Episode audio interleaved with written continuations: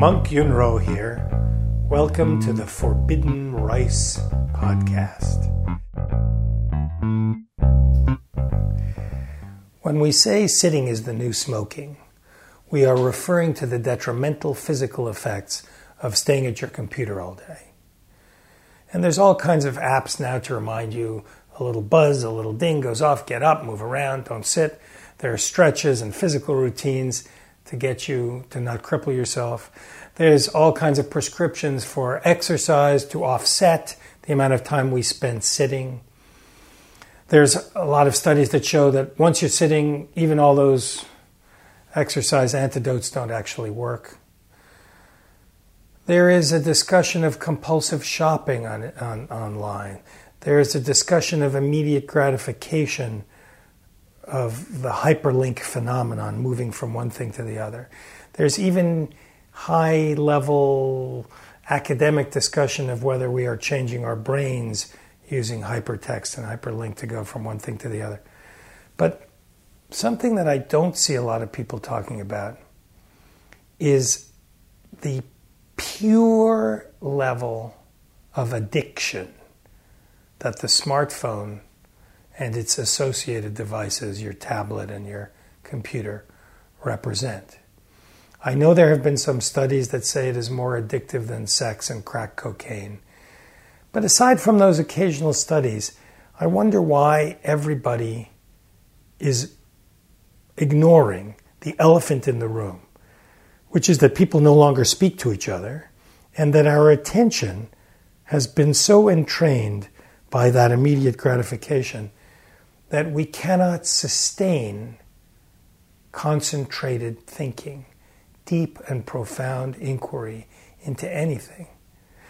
The reason why books are going away is not because reading online is a better option or better technology. The book is a great technology, it lasted thousands of years.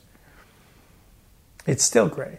The reason that people aren't reading and the reason that this addiction is so troubling is that the effects on our brain that all that immediate gratification, little bells and whistles, little Pavlovian chimes that reward you for this or remind you of that, what they do is they make it impossible to sustain deep focus. So, therefore, when you cannot sustain deep focus, it's hard to read a book because as you're sitting there quietly reading a book, or attempting to meditate for that matter, or doing a moving meditation like Tai Chi, your brain is going, ah, I'm, I'm, a little dog. I want a drink. I want a drink. I want a treat. Give me a treat. Give me a treat. Give me a drink. Give me a treat. Give me a drink. Give me a treat. Where's my bell? Where's my thing? Where's my screen? Where's my touch? Where's my push?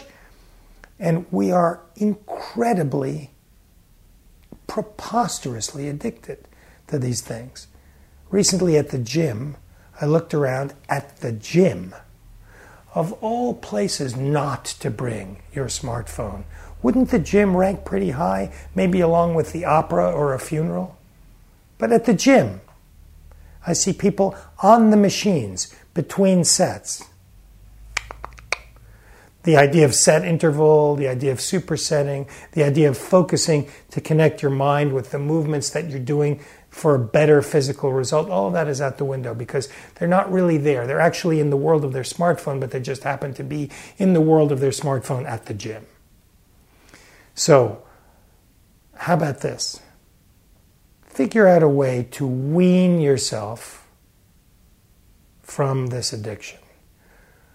If it's any motivation for you, remember that 50, 60, 100 people at Yahoo and Google and Apple and everybody else is sitting there looking at your data, everything you do online, trying to figure out ways to keep your attention, trying to figure out ways to make you buy stuff, trying to learn from your patterns of consumption and attention. And what they're really doing is not so much looking for your dollars.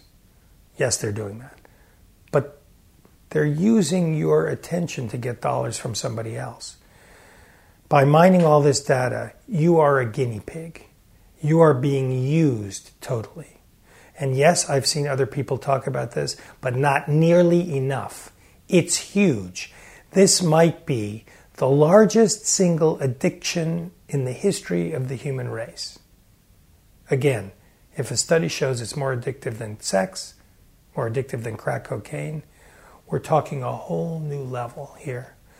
And it is a huge subject. Please think about it. Please share this video. Please share these ideas. Let's get back to talking to each other. Let's get back to the real physical world. Let's stop the damage to our bodies and let's get our minds back so that they can work again. Maybe there's someone out there that doesn't really want us thinking too deeply about anything. Hmm. Think about that.